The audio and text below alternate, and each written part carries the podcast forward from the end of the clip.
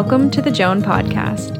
I'm your host, Kelly Vittengal. Joan is a place of truth and connection, a place to discuss mental health, trauma, struggle, and the many difficulties brought to us in life. Through my own journey, I struggled to open up with others about my difficult life experiences. But once I did, I began to see that everyone is on their own journey in one way or another. This podcast has taught me so much but most importantly, it has taught me that vulnerable connection through storytelling is one of the most powerful ways that we heal ourselves, heal each other, and thus heal the world. I'm so honored that the guests of this show have trusted me to bring their stories to you. And so I hope you enjoy the second season of Joan. Today I'm speaking with my friend Zoe. Um, this is such a beautiful episode. I actually cry at one point during this episode. She um, really walks us in like in in high detail through the process of losing her mother, who was her best friend, um, to cancer, and then you know what the grief process looked like um, after that. Um, we dig into what the meaning of of home is. Um, into the denial that one experiences when when when going through um, such a big loss, and um, and then we also dive into um, her incredible business, which you may have heard of, called Wunder Workshop, and we talk about mushrooms and adaptogens and all that fun stuff. So um, I hope that you love this episode. And I am chatting with my friend Zoe. who Hi. how did we meet was it through jen um, i well i think so then yeah you reached out to me um, I think it was on Instagram, but through Jean. And then I think we met at Electric for a um, breakfast or something. Oh, yeah. oh, yeah. While. Oh, yeah. That's right. Yeah. Okay. I think, yeah. um, and if you wouldn't mind introducing yourself with all of your hats that you wear.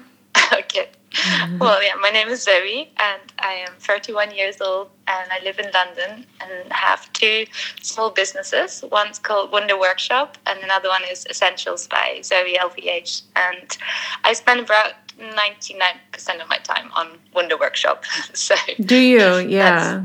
Yeah, it's, yeah. it's very hard. I always feel I always plan to spend more time on the other one, but it's a social enterprise and it luckily kind of runs by itself and pays off all the things. So mm. it's just, I mean, I'd love to spend more time on it, but yeah, Wunder Workshop is is my bigger baby and requires a lot of attention, which and, is amazing. Um, and we'll get into like what what that is because I've been consuming Super Chaga every day and I love it. Yay!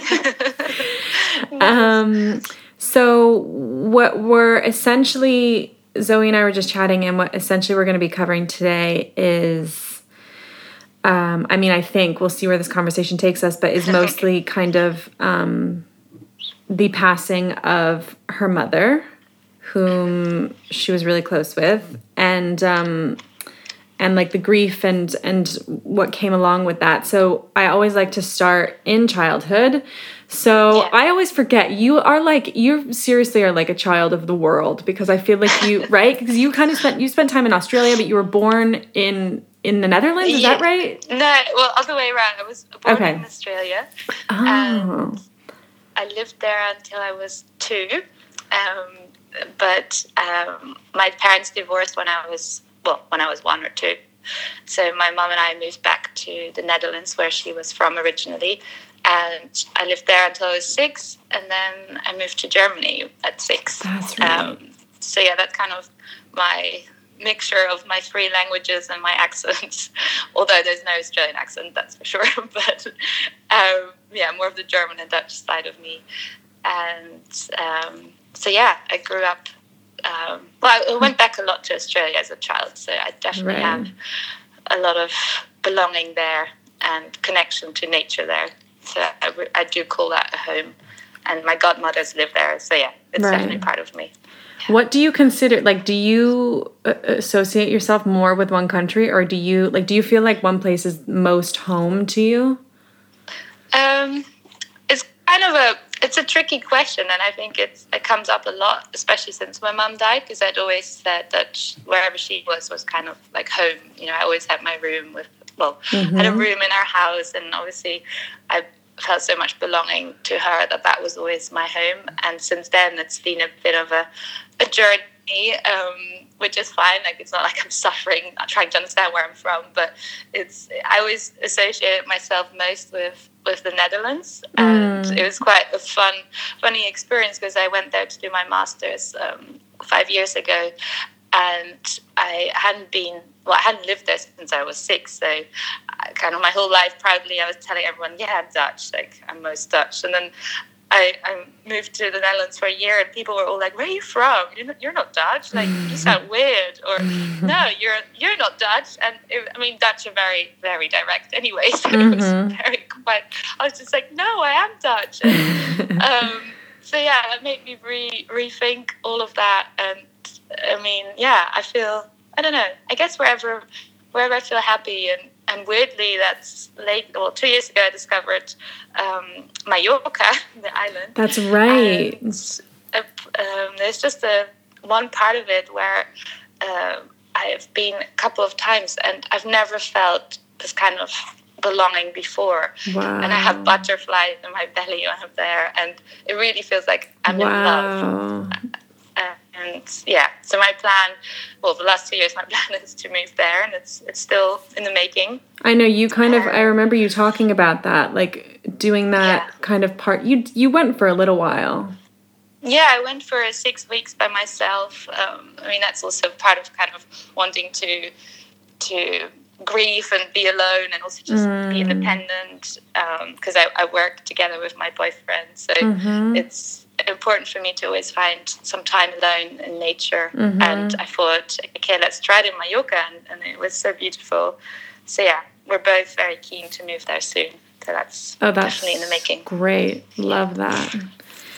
Um, okay, so let's move to, I guess, talking about your mom, unless you feel like there's anything in between what we just talked about. And because how long, so how long ago was it that your mom passed? Uh, four and a half years now. So I was uh, 26. And, and, and, how long was yeah, she guess, sick for before she um, died? Only a year. It was exactly a year, really. Oh, I mean, wow. They said that because she had a metastatic cancer.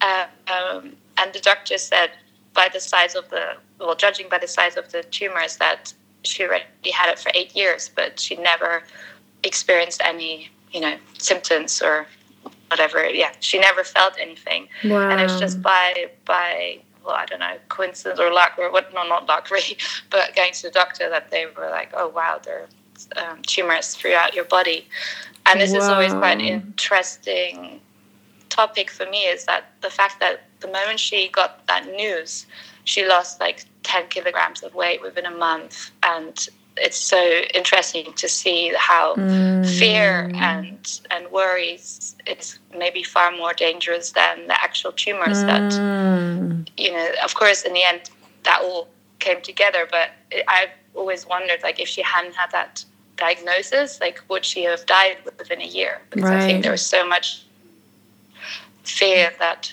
was more yeah more dangerous for her situation so yeah, it was uh, one year really that it took, um, and it's yeah crazy to think how one goes from healthy, strong, well, strong and vulnerable woman to very fragile mm. and scared. Hmm. Yeah. So tell so, me, I'm curious now that we're talking about her. Um, I'm curious mm. about like your guys' life together because I know that you are like a little child of the earth which I would love to talk more about because honestly, and again, I keep saying we'll go, we'll get into Wunder Workshop and all of that, but I see you as someone who has like the utmost highest integrity for yourself, for your products that you put out there for the earth and just for other mm. humans, which I think is just such an amazing quality. And um, and I know, I, at least I believe you you kind of took after your mom in that sense, right? Like she was yeah. she was into mushrooms as you are and into the earth and herbs and all of that totally. stuff, right? Yeah, so our upbringing was, I guess, not very conventional. Our upbringing, my upbringing wasn't very conventional. Like I, it was just the two of us living together, and she would take me foraging from well, whatever age I can think, really. And um, we would grow our own vegetables. And I was brought up fully vegetarian. And she was doing yoga every morning, and I don't know, like it, the whole house was filled with interesting books that, luckily now I've I've I've all got access to, and I'm really into them. And mm. so, I mean, it's it's from pyramids to crystals to mushrooms to I don't know what, but it's also interesting, and I love I, I love it so much, and I guess that was very much part of me as a child, and I'm really finding I think a way back to that time because um, obviously, well, not obviously, but like puberty, hormones, university, all these things that kind of distract you from, or at least for me, they distracted me from my true self. And I love thinking back to, yeah, my childhood and all the values that I really received from her. Like now I understand things like why I had to have short showers or like not leave the lights on or I don't know, like not use waste mm. paper or always carry a tote bag. I mean, all these things that one talks about now, like they were very much, yeah, very important as a child. Like care about the earth and yeah. friends and people and yeah. yeah so in a lot of ways, she was kind of like ahead of a bit ahead of her time. Yeah, I guess in some ways it was, but I feel like there was such a movement as well in the seventies. That's true. And, that's true. Um, and earlier on, even like the books that I have, they are from that time, and they they really they say the same things that we're talking about today, and and they like I actually found a book the other day and it was all about pesticides and industrial agriculture, how it's kind of killing soil and the earth. So it's it's always been out there, but I think yeah, social media and media generally, at least in that way, it's positive. It it's it can accelerate that message more quickly now than it did back then. You know, back then she was kind of I guess seen as the typical hippie or um, you know part of a smaller community that thought that way, and mm-hmm. um, now it's more, I guess you could say, mainstream. mm-hmm, mm-hmm. And um, yeah, so it was always there. But so, yeah. so, um, so what was your timeline from there? So you you you were living with her, and then you moved out to go to to university, right? Yeah, so when I was uh, 18, I moved to uh, Manchester in the UK to study um, political science and criminology. Very uh, random. Um, at least it seems random now.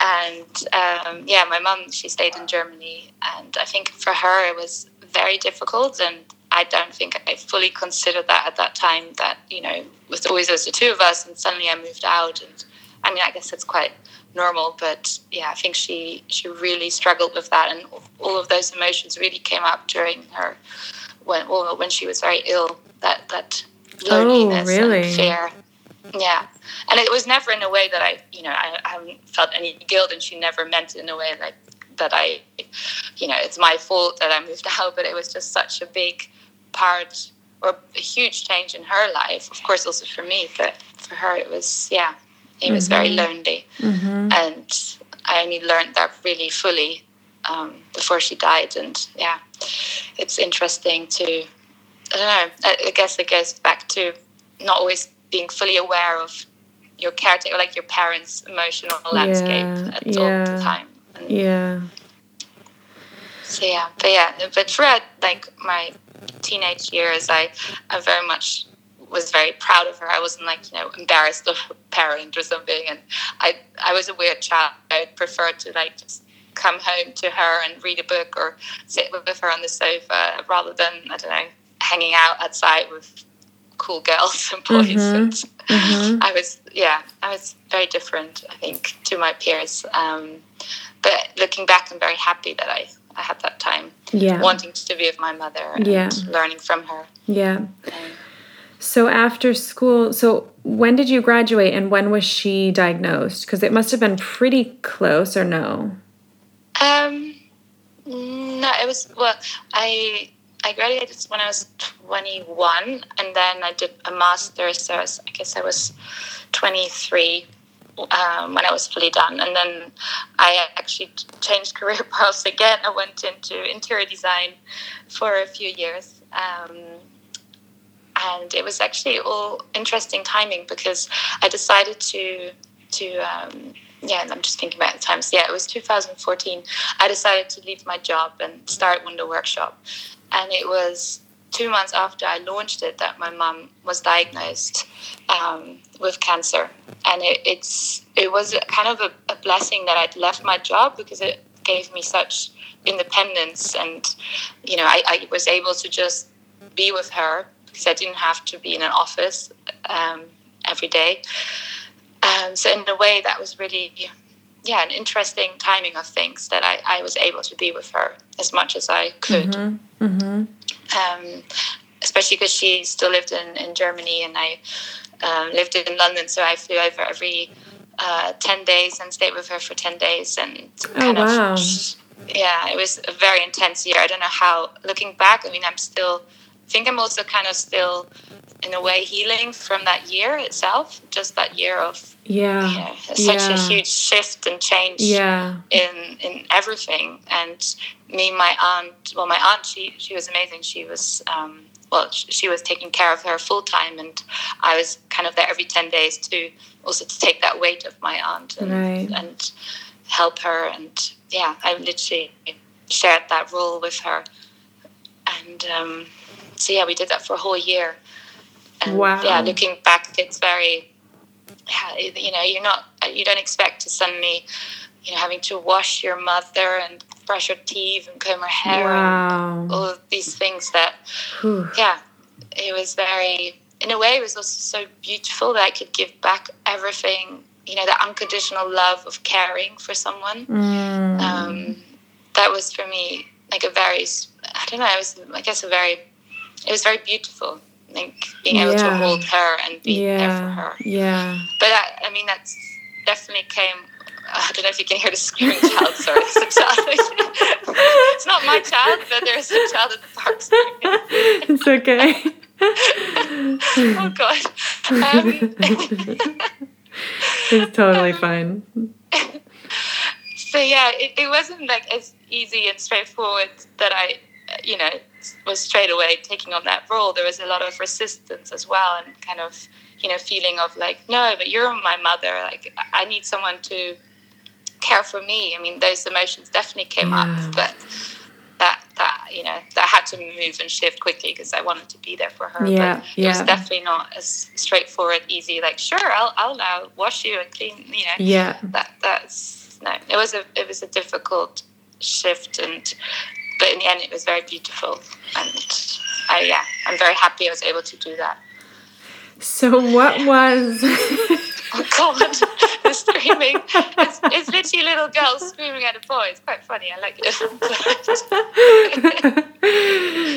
so, we're having such like an intense conversation, and there are like laughing. Maybe it's great. Yeah. You know, maybe that's your yeah. mom just making light exactly. of the situation. It is. It very blonde, curly girl running around. Could be me um, so tell me about the diagnosis process. What did like what was she experiencing that she decided to go in to have to be checked out, or was it like an annual checkup, or what happened? Um, well, we'd been to Sri Lanka, so we used to go quite well, not quite a lot, but we went there quite a few times because my mother was also a naturopath and, and she loved learning from Ayurvedic doctors. And I mean, that's also the whole kind of backstory to how I started my business. But mm-hmm. um, we were doing a panchakarma, which is like a mm. Ayurvedic cleanse, and it takes like three weeks and it's really intense but amazing. And the Ayurvedic doctor kept saying to my mother that she was very fragile, and my mom, being very stubborn and strong, was like, oh, "What's she on about? Like, I'm very strong and like I'm fit." And my mom was super fit, definitely mm. more fit than me. She, she would do yoga every day and super flexible, and she would cycle every day like two hours to work through the forest back. Wow. Um, so for her to someone say that that she was fragile in her body was kind of nearly, I think, an insult to her. You know, she's very proud of her strengths and her health.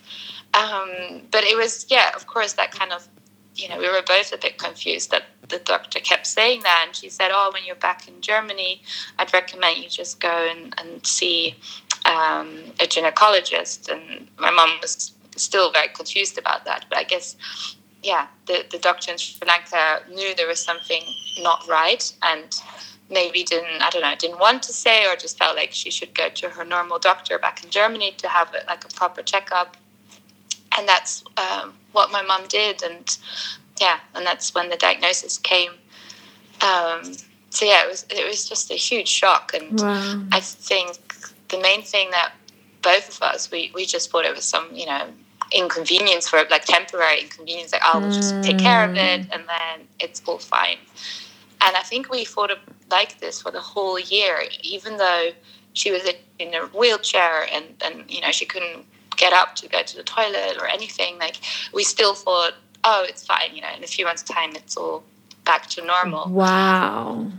And in a way, I think, because sometimes I look back and I think I don't have many guilt feelings, but the only guilt feeling that comes up is that I never talked to her about death. I never tried to like bring up the topic to really be okay. This is a this is a possibility that you are going to die, and of course that also came out of my own protection for my mm-hmm. own fear of it, mm-hmm. and I think we dealt with it in that way in a beautiful way that we were very we were so full of hope and um, also the way we were with each other was still very normal like we would still like bicker about stuff or like you know it wasn't all like mm-hmm. oh mm-hmm. she's a saint i'm gonna mm-hmm. be like extra tiptoeing around no we were still very much you know when she wasn't because some days she would just sleep a lot but when she was fully awake we'd have our usual conversations or arguments and in a way that was also beautiful because we, we you know we were just ourselves but yeah the feeling of guilt really does come back that i didn't help her to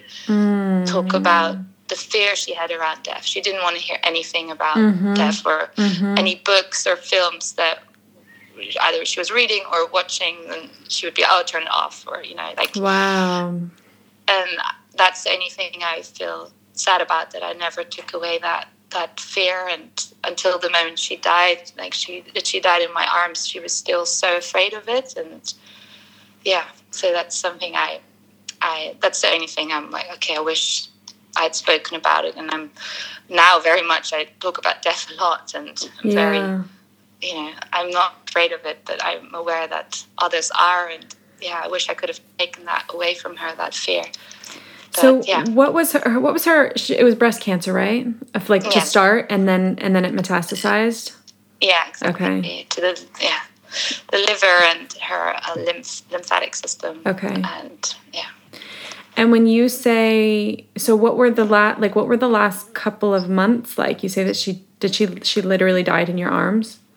Yeah. Um, oh my god. So the incredible thing was again, I think this shows the power of the mind and maybe other things. But she so she died in January and she was diagnosed the year before. Um, but we said we wanted to go to Lanzarote for um, uh, Christmas, and whoever we told that they were like, "Okay, you're crazy. Like your mom's in a wheelchair. She can hardly move." Um, you know, she, she can hardly even eat herself, like, you know, she can hardly swallow. But the nearer we were getting to Christmas, the better my mom was suddenly getting. Like she was starting to get up herself again, and and you know she was becoming more. And um, I mean, there were other things like she was also taking um, cannabis oil, and you know a lot of things we did alongside her treatment that were making her feel better as well. But it was definitely, I think, so much to do with the mind that she knew she wanted to go to Lanzarote with the family and celebrate Christmas. And, you know, she was practicing every day, standing up and walking. Um, so, yeah, I think the mind played such a massive part in it that, you know, we went to Lanzarote. I don't know how we did it, wow. but, um, you know, of course, she still we, we, took a wheelchair and everything which is also such a like when i look back i'm like wow my mom's in a wheelchair it's such a weird i'll never forget like being you know at the airports they have like a separate part for yeah people in a wheelchair and you know, I never thought about that this whole part of airplane, and I was suddenly there with my mom being like driven in in, in the special van to get on the plane first, and um, yeah, it's such a. If I look back, it's also so intense, like how fragile she was actually in this whole process. Yet I was also so blind to it, like just how yeah how weak she was really, mm. but she was so mm. optimistic and yeah, we had a most beautiful time in Lanzarote, and um, it was then, yeah, it was a month after that that she passed away, and yeah, back in Germany. Was, Were you back in Germany? Yeah, yeah, yeah, yeah, and and yeah, it just suddenly, it was very, like I so like I said, I went over every ten days, and this time I'd only gone back to London for a few days because I mean I was running a startup, so mm-hmm. it was kind of mm-hmm. like, mm-hmm. oh, I need to do some things back in London, and I'd only gone away for three days and come back, and it was, yeah, it was. When I look back, she kind of I think waited for me because when I arrived, she's like, oh, you're finally here. And I remember saying, like, yeah, I mean, I was here three days ago. You should be away for 10 days. Like, you know, it's still fine. And then I realized that I guess she already started the process of dying. Like, I've, I mean, I've read a lot about this that, you know, of course, people can die instantly when they have, say, a heart attack or an accident, but for terminal illness or when you're old, you are re- really going through a process of dying. And mm. she really started that. And she became, I mean, she grew up very religious, um, Catholic, uh, but throughout my whole childhood and upbringing, she was very like no, like she was very against it, and it, you know it wasn't part of her mm-hmm. life. But the last few days, suddenly she started talking so much about religion and God, and and um, she had like a little Maria. Um, wow. Uh, things she suddenly wanted me to find and put next to her bed. I was a bit confused. I mean, of course, I did it all, but it was just so interesting to see how she was, yeah, kind of returning to her belief or God, and and also she suddenly started like because every night um, she would wake up a few times, and she would have a little bell to wake me up to help her mm-hmm. to get to the mm-hmm. toilet. Mm-hmm. And it was very weird that night. She she was like ringing the bell, and she just kept saying her mother's name and like asking for her mother. Wow. And I didn't know what was going on, and I was obviously a bit scared, but I don't know. I have a very like I don't know. Maybe it's my like I said, it's this protection of my own fear. I was very like, okay, yep, your mom, she's an angel above you. Like, okay, like talk to her, but I'm just mm-hmm. gonna help mm-hmm. you now, okay? Mm-hmm. And she was very not present with me, um, but with yeah, whatever she was seeing around her, and and the next morning she was still fine. And if i look back it's such a weird day because she said that her blanket was too heavy suddenly. And i was like okay well um, you're very cold so you need a big blanket. But i went to town to find like the lightest bestest blanket that you know i don't know really special i didn't even know i spent mm-hmm, hours in the mm-hmm. shop trying to find the best like duvet cover for her like blanket. And um, when I got home, she asked me to sit with her. And again, that was something she never really did because she's just like, oh, go and work in the other room and I'll call you if I need anything.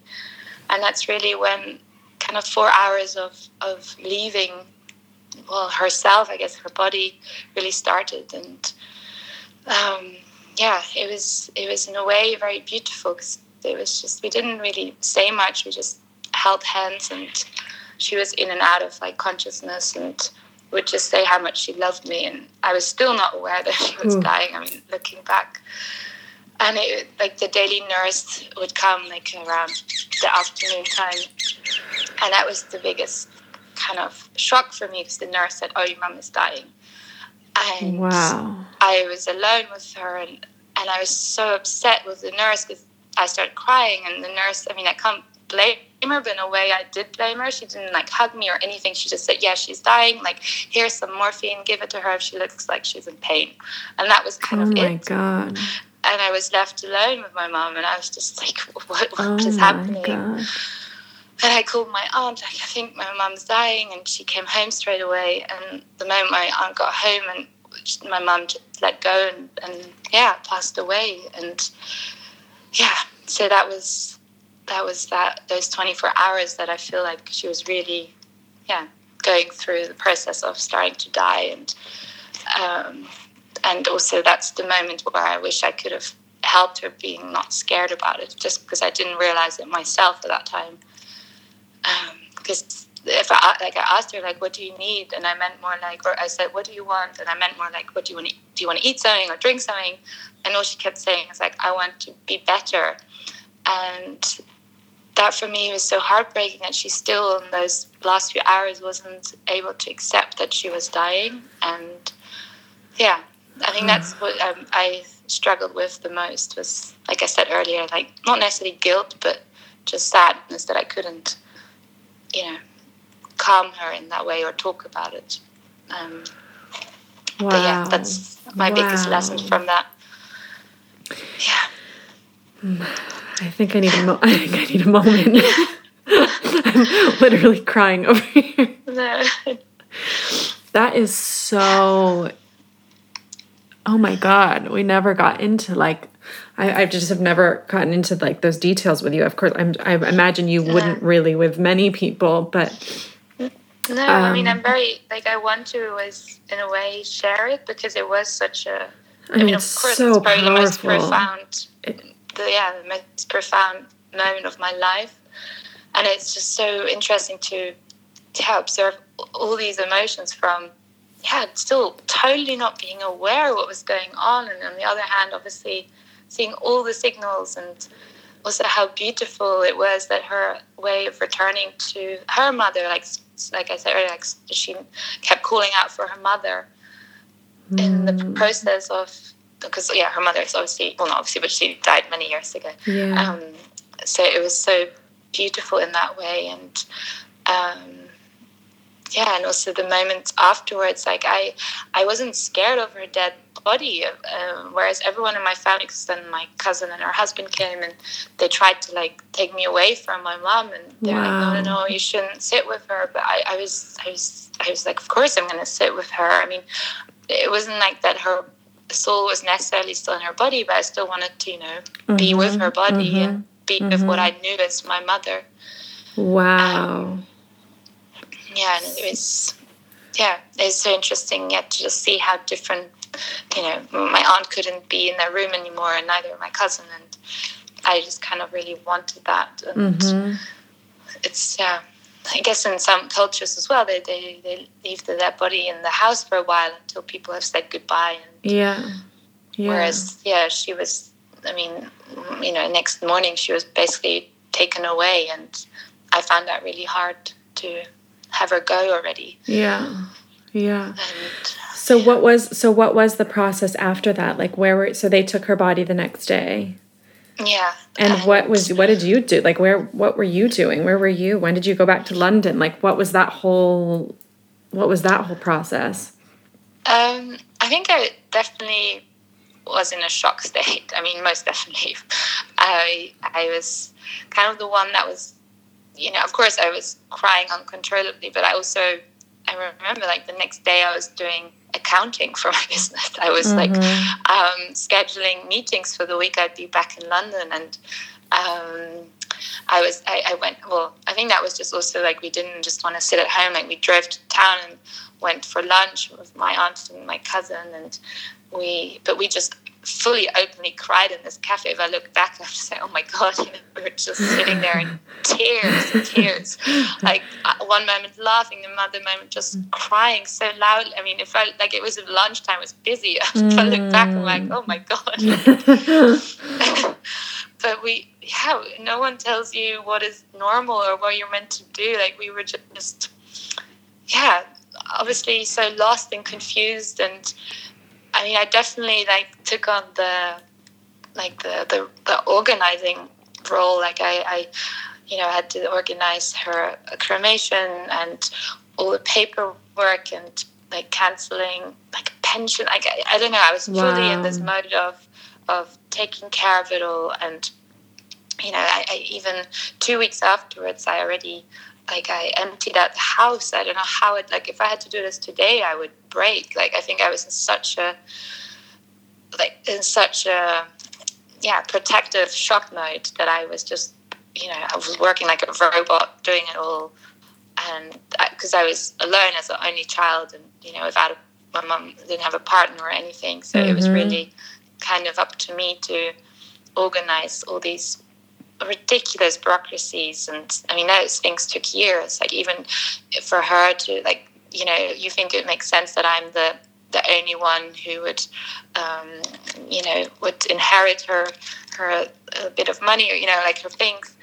Um, yeah that was like an impossible process. So there were these awful things i had to like fight through to like even even like receive you know some of her things. And that was all because my apparently then I found out my parents never officially married and never officially divorced. So mm. on paper, my dad was still the one who would be getting everything, and that was just so confusing and difficult. Though, because my parents, they basically they got married in Russia in a hotel alley, or uh, not alley, it's a hallway with a Canadian priest. Um, they were drunk with vodka, so the only thing they had was this hand scribbled note saying they were married and I don't know how the Australian government saw that as official uh, document. Um, so yeah, anyway, that was just so complicated, and I remember even trying to get hold of this Canadian priest, and based on this like tiny note, and uh, anyway, it was it was just a in that sense it was a nightmare, but also so typical of my funny family of like yeah getting married mm-hmm. in Russia, mm-hmm. and um, then figuring out how to explain that to to the German um, bureaucracies because they're like, well, she she's written down as like divorced in in the documents, so we need the proof of of marriage certificate and divorce certificate. And anyway, it was a like a one and a half year journey to figure that out, and wow. eventually it all worked out. But yeah, anyway, so that was just like on top of the actual obviously a huge emotional side to actually you know be practical and do these things and organize like i organized the most beautiful ceremony for her mm. and that still to this day which i think sometimes when i say it i feel nearly guilty for saying but it was one of the most beautiful days of my life having all her friends and family mm. and my friends together in, in her favorite place in england and it was always like I instantly knew where I wanted to hold this ceremony as well because she always said the moment she's better, like when she's healed from the cancer, she wants to like run through these fields with my aunt and me and holding hands and just mm. being happy. And for me, that was always like, yeah, of course you're going to do that. But I think, yeah, the moment she died, I knew that is really where, I, yeah, she belonged and like that's where we scattered her ashes. And in a way it was so beautiful to just know what to do because obviously we never talked about any of this um, wow. and it just felt right. And yeah with that that was just a beautiful beautiful day. And yeah i think that's where i started to melt. I mean, that's how my mm. therapist back then said i was kind of in an ice age. Mm-hmm, mm-hmm. until how long was that, that after she died um, five months. okay, months. so you had like the five, the four or five months to like get all your fair, like be kind of distracted by all everything, and yeah, then and exactly. Then... I was so like I did everything, and I was back working in London. And, um, yeah, it was only yeah, it was took four months to really where I was like, oh my god, this is real, and that's really when I think the whole process fully started um, of what you know grieving and figuring that out and seeing that as a massive part of my life like still every day it's it's yeah it's part of who i am and and still learning from that mm-hmm. and like really seeing it as something that isn't as linear or you know it's not something that will go away or you know i have some friends who say oh is, is that still happening like are you still grieving or that you know mm. it's like mm. which you know like hey fair enough but it's like no i mean this is there forever and that yeah. that is i think something i only really i guess started to understand whilst i was well, whilst i'm going through it that it's there forever and you just build you kind of just build up the life around it and it just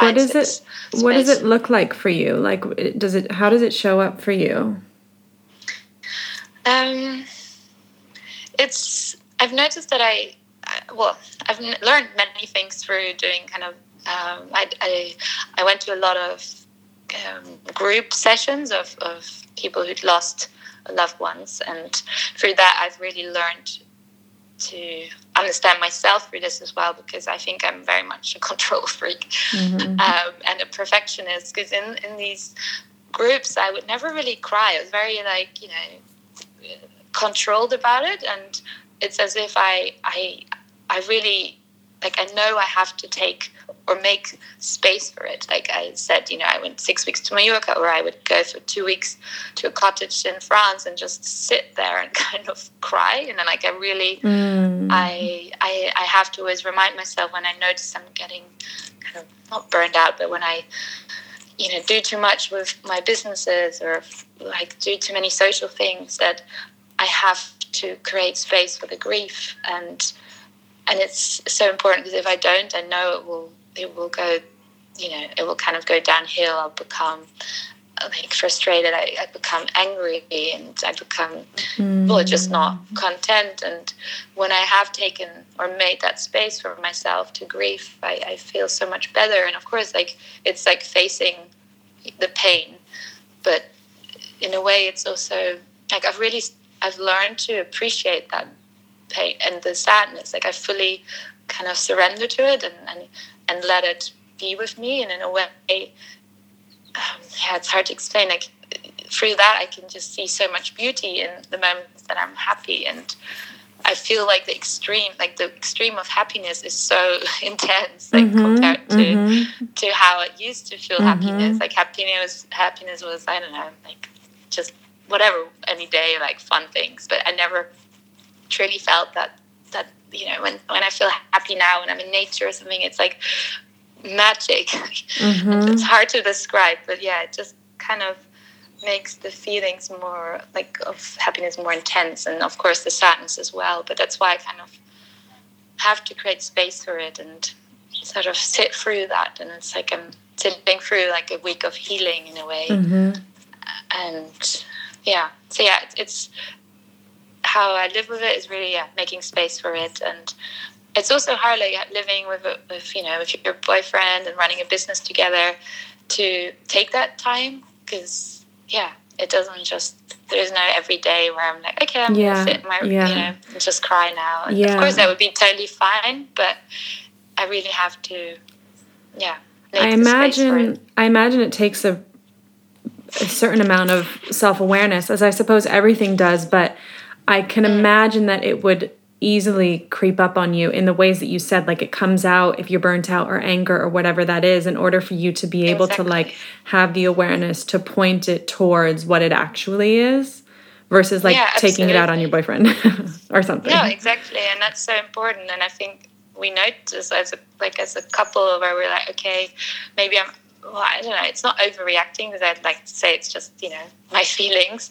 But I feel like, okay, okay, I think I need I need this space, I need time and I'll either even just go away for a day to nature where my mum's ashes were scattered. Like I, I'll go there and and it's just such a reset. Mm. So, you know, any worry, whether it's business or or a person like or a relationship, like all of that just goes and you just, you know, I don't know. It, it's in one way like nature is yeah, being the best healer throughout all of this and just being alone in it and not taking my phone. And I mean, that's the other thing, like, my phone is the biggest distractor of it all. Yeah, yeah. I think for most people, but it, I notice it, like, if I, because some weekends where my boyfriend's going out like cycling for a whole day or something i'm like oh you know today i could take time to you know just be and like see what comes up with my feelings and then I notice I'm just on my phone and I'm like, oh wow. I've totally avoided this.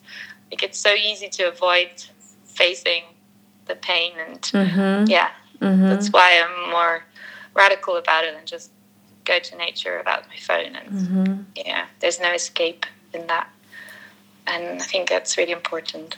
But of course also sometimes we just don't want to see the pain and I think that's okay as well. Maybe yeah. you know it's yeah and what do you do for yourself now? Like, do you have any do you have any daily rituals? Like what do you do to keep yourself kind of in that space of awareness? I guess it's less about like a you address the grief as it comes but like there is a certain amount of again that self-awareness that's required like what do you do for yourself to um, stay kind of in in your flow i suppose um yes definitely still like taking even well like when i wake up i i don't look at my phone until like I don't know, at least one or well, say one and a half hours maximum.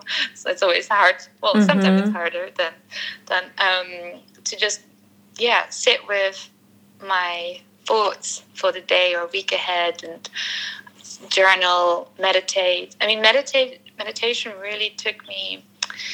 It took two years after my mom died to be able to meditate again. Mm-hmm. It was really so confrontational to meditate. Like it was so interesting. Like the moment I would sit down to meditate, I would just well up in tears and crying and like I was like, I can't do this every wow. day. Like I just, wow. I can't start my day like this. And yeah, in a way, that was maybe again like avoidance, but I was very aware that, it, it, yeah, I don't know, I just couldn't meditate. Yeah, you had to like compartmentalize a little bit. Yeah, exactly, and. um so yeah, I, now I'm back to meditation, and I fully enjoy it, and I I can see those thoughts, and of course, like actually, yeah, the moment I meditate, I think of my mother mostly, or like I I feel her, and that is in a way now beautiful to be with her in that space, and that's only possible when I don't have my phone around, and like Tom, my boyfriend, kind of knows, like in the morning, I just like to be in the bedroom for a while by myself, and um, so yeah, it's important that I just have that kind of refuge, like that room that I can be in. Mm-hmm. And that's very much part of maybe not every day, but definitely like every other day. It's part of my my ritual of yeah, just being with myself and my thoughts. Mm-hmm. And um, yeah, and then things like obviously going to yoga, which I haven't done in a while because of the lockdown, mm-hmm. Corona. But um, that for me was always I don't know if it was just more. Um,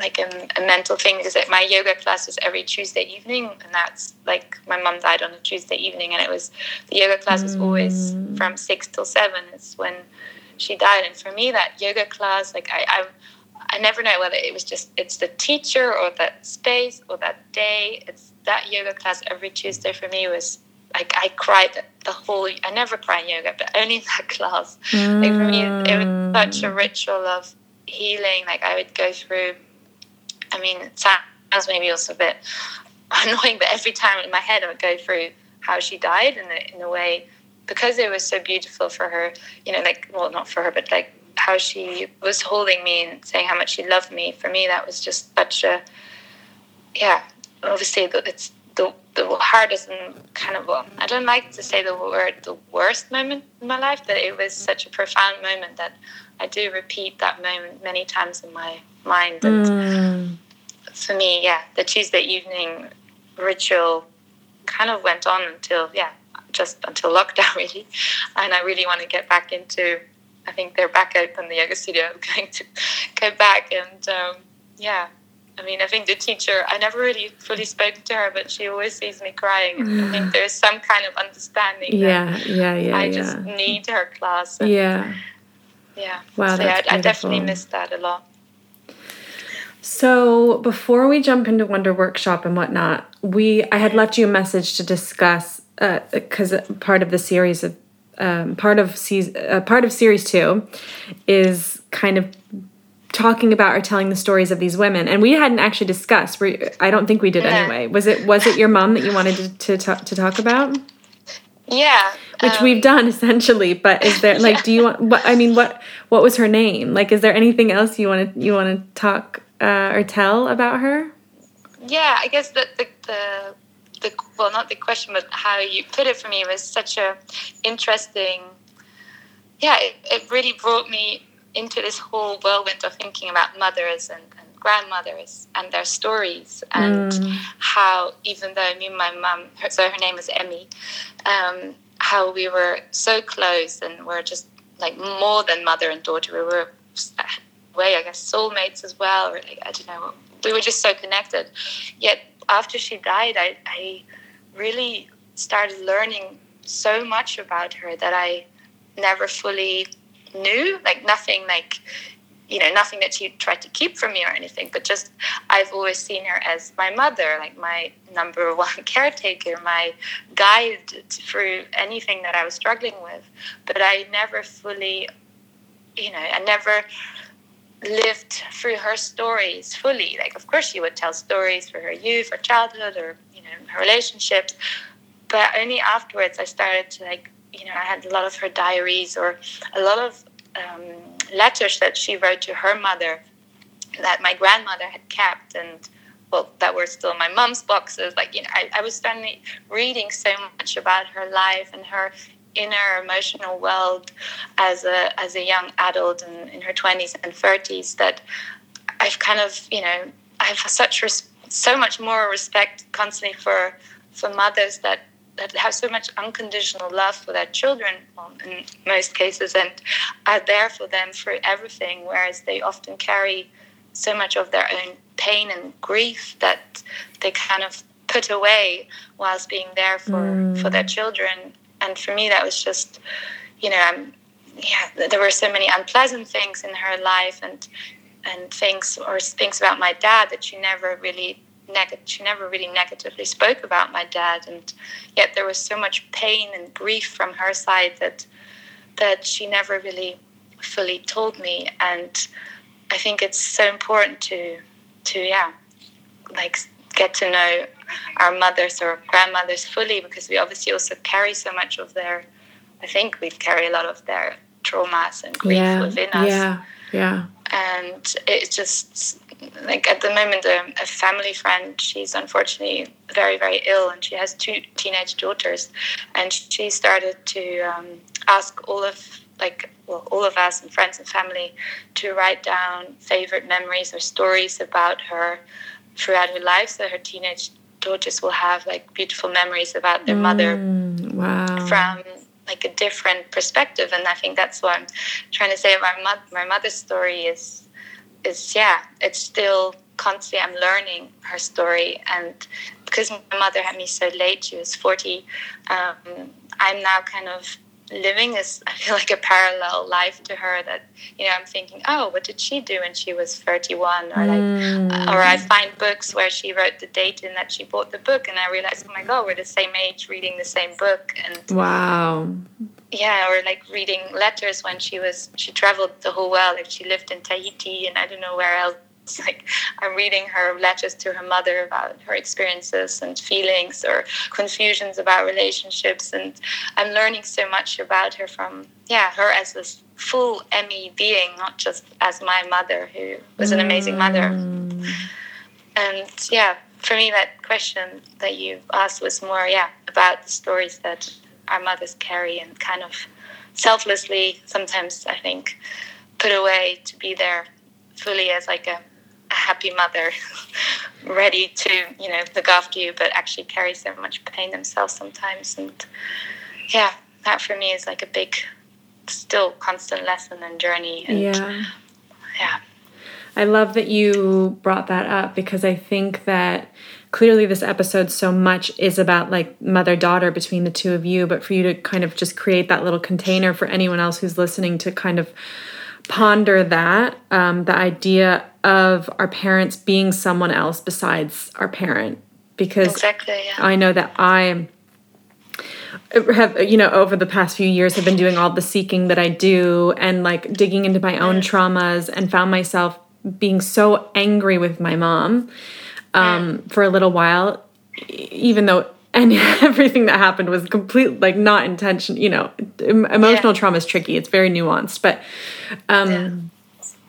But it, it, like there was a period of time and, and, i had to go through what i was going through of course you know processing mm, um processing my own feelings but uh there's been this huge kind of sort of uh moment uh, for the two of us actually to like really sit down and actually kind of get to know each other in a deeper way through Yeah, through it exactly. and Yeah. but it was easier for me to be met to be angry with her you know and so i know a lot of people are going through that kind of similar process or who have hard feelings towards a mother or especially the mother daughter relationship is like so sacred and is and is Yeah. very intense and and like you said as women we're, we we do inherit the traumas of of our lineage so for us to be able to acknowledge that um, our parents are just humans i think is is really Yeah. important Exactly.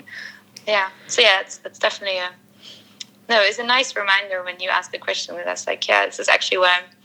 I think constantly doing. Like I said, reading her things or reading books at the same time, realizing this yeah fuller picture of our parent. Yeah, yeah. So let's talk about now shifting gears a little bit. I just want to like we don't have to go too deep into it, but I want to talk a bit about your companies because um because I think they're wonderful. So you so Zoe founded Wunder Workshop uh which go explain what Wunder Workshop is exactly. Um, well, it's constantly evolving, but it really started off as the turmeric brand in the sense that we mainly focused on turmeric and we really mainly focus on using beautiful plant ingredients that are sourced in a very specific way. Like we, we work with farm farmer communities in mainly Sri Lanka, but we've expanded a little bit. But um, it's very specific farms that use um, a farming technique called forest gardening, which I guess one can call regenerative farming and is very much linked to perma- permaculture and also a bit of um, biodynamic farming, like Rudolf Steiner's principles.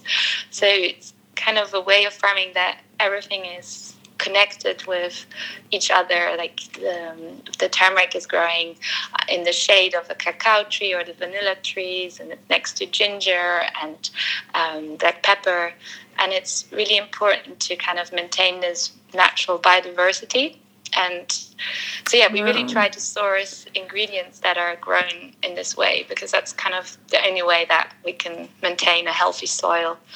And um, I'm very much into soil health. Um, I think uh, I think some people who follow me on Instagram will know I always talk about pesticides and um, uh, how important it is to grow things organically. But it's kind of going beyond organic because even organic can be done on like massive scales and like monocultural ways, and that is still depleting the soil of its like healthy minerals and vitamins that it needs to also kind of absorb carbon because yeah a healthy soil can really absorb a lot of carbon. So yeah that's kind of I think it's yeah our business has really turned into also speaking a lot about this and not just how wonderful these beautiful herbs and and plant medicines are but also how important it is really how they are grown and sourced.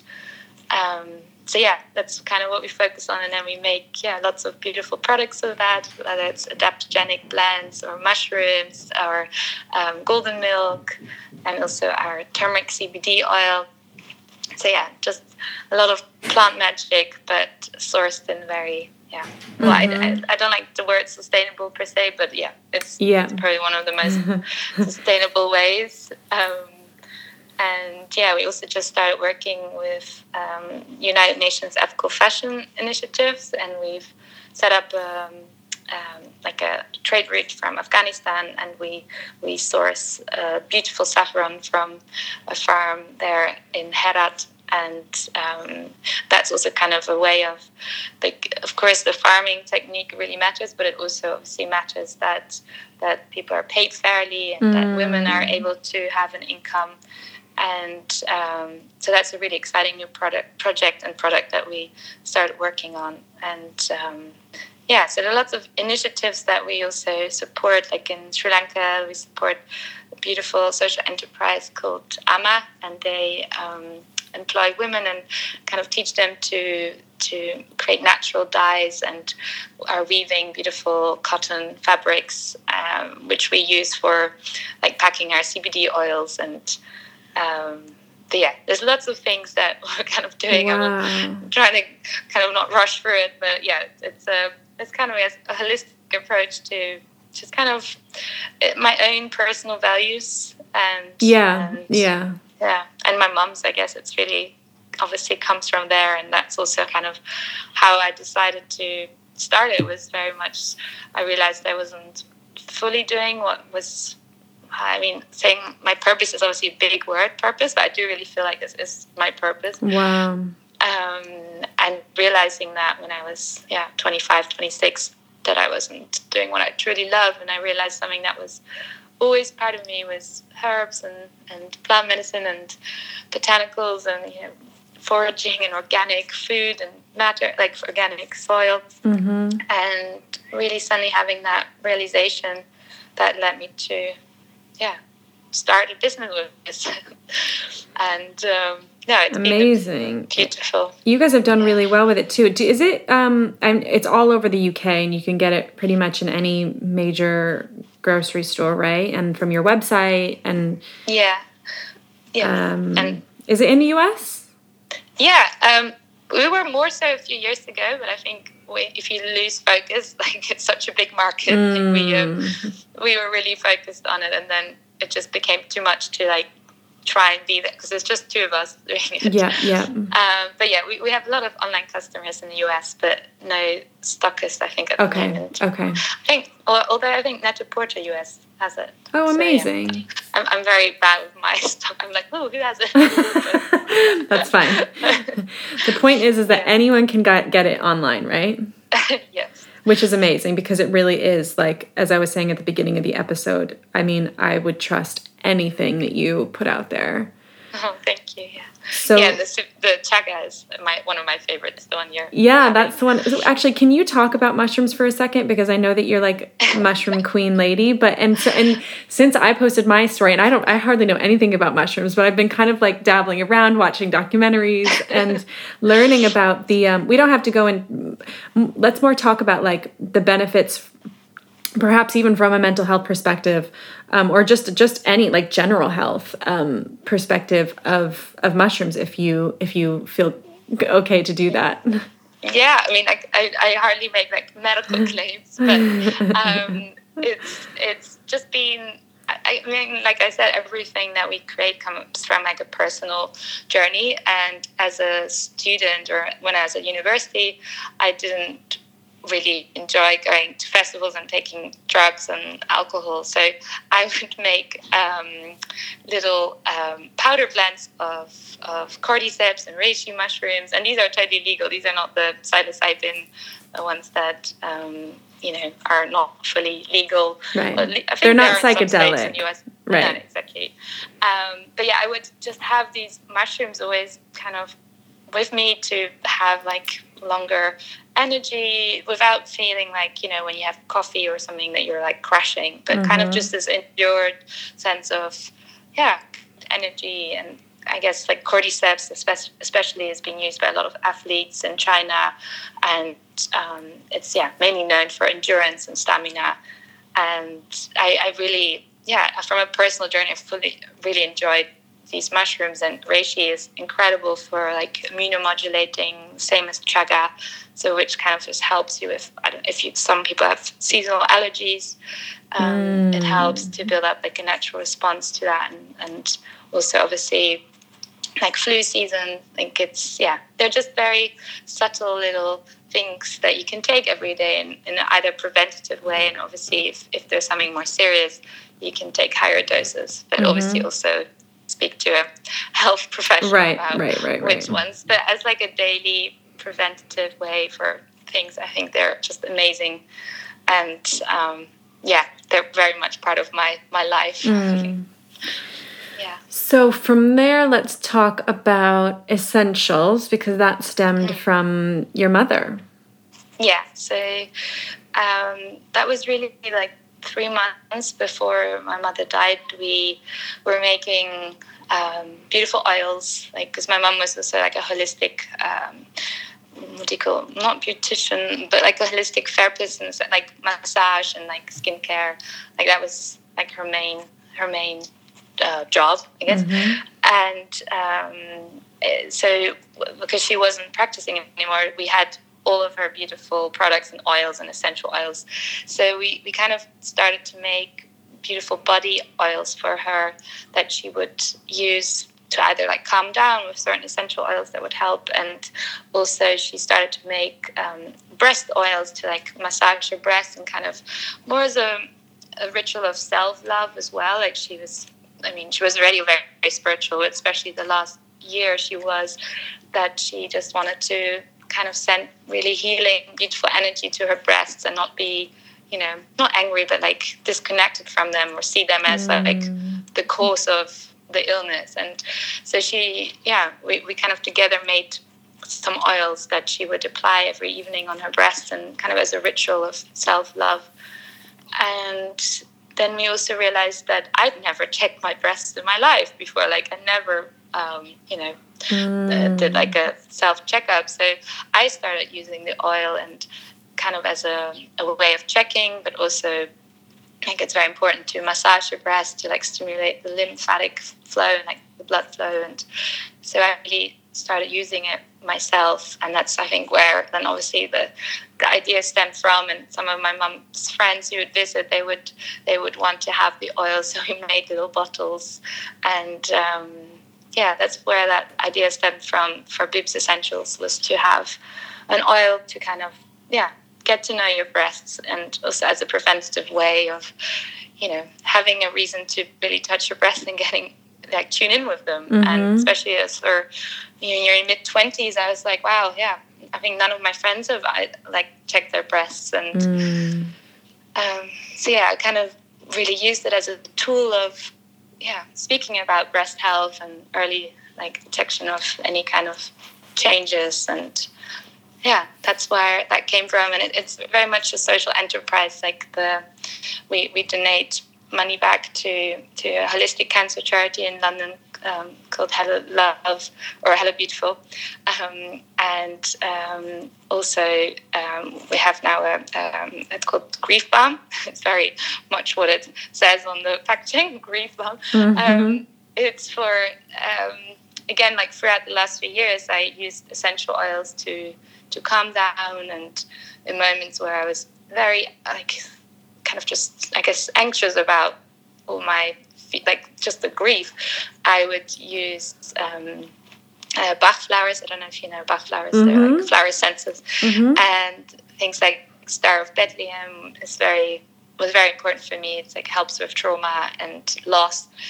So yeah, again, I was using all these things, and I realized it'd be nice to have it in a balm that I can just have it in my bag whenever I feel like I'm getting anxious about it or sad or overwhelmed by the grief that I have something I can just inhale and smell and, and take a moment to massage my pulses with it or even my heart area.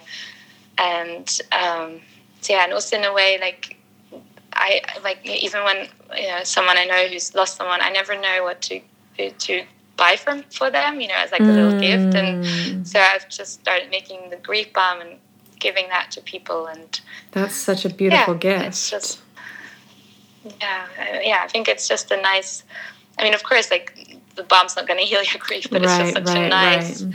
little yeah uh, just a reminder again to take a moment to to just be and and let those feelings come and go and yeah, yeah. I think hopefully the bomb helps a little bit for that and yeah that's kind of where that came from. But I wish I had more time to kind of spend uh, working on on that side of things, and I'm trying. Someday you will. yeah, someday you will.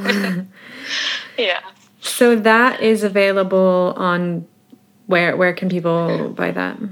Um, it's just essentials by zoelvh.com. Okay. and uh, yeah.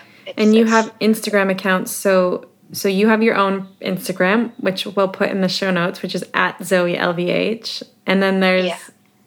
Wunder Workshop. Okay. With a U. I want like one no.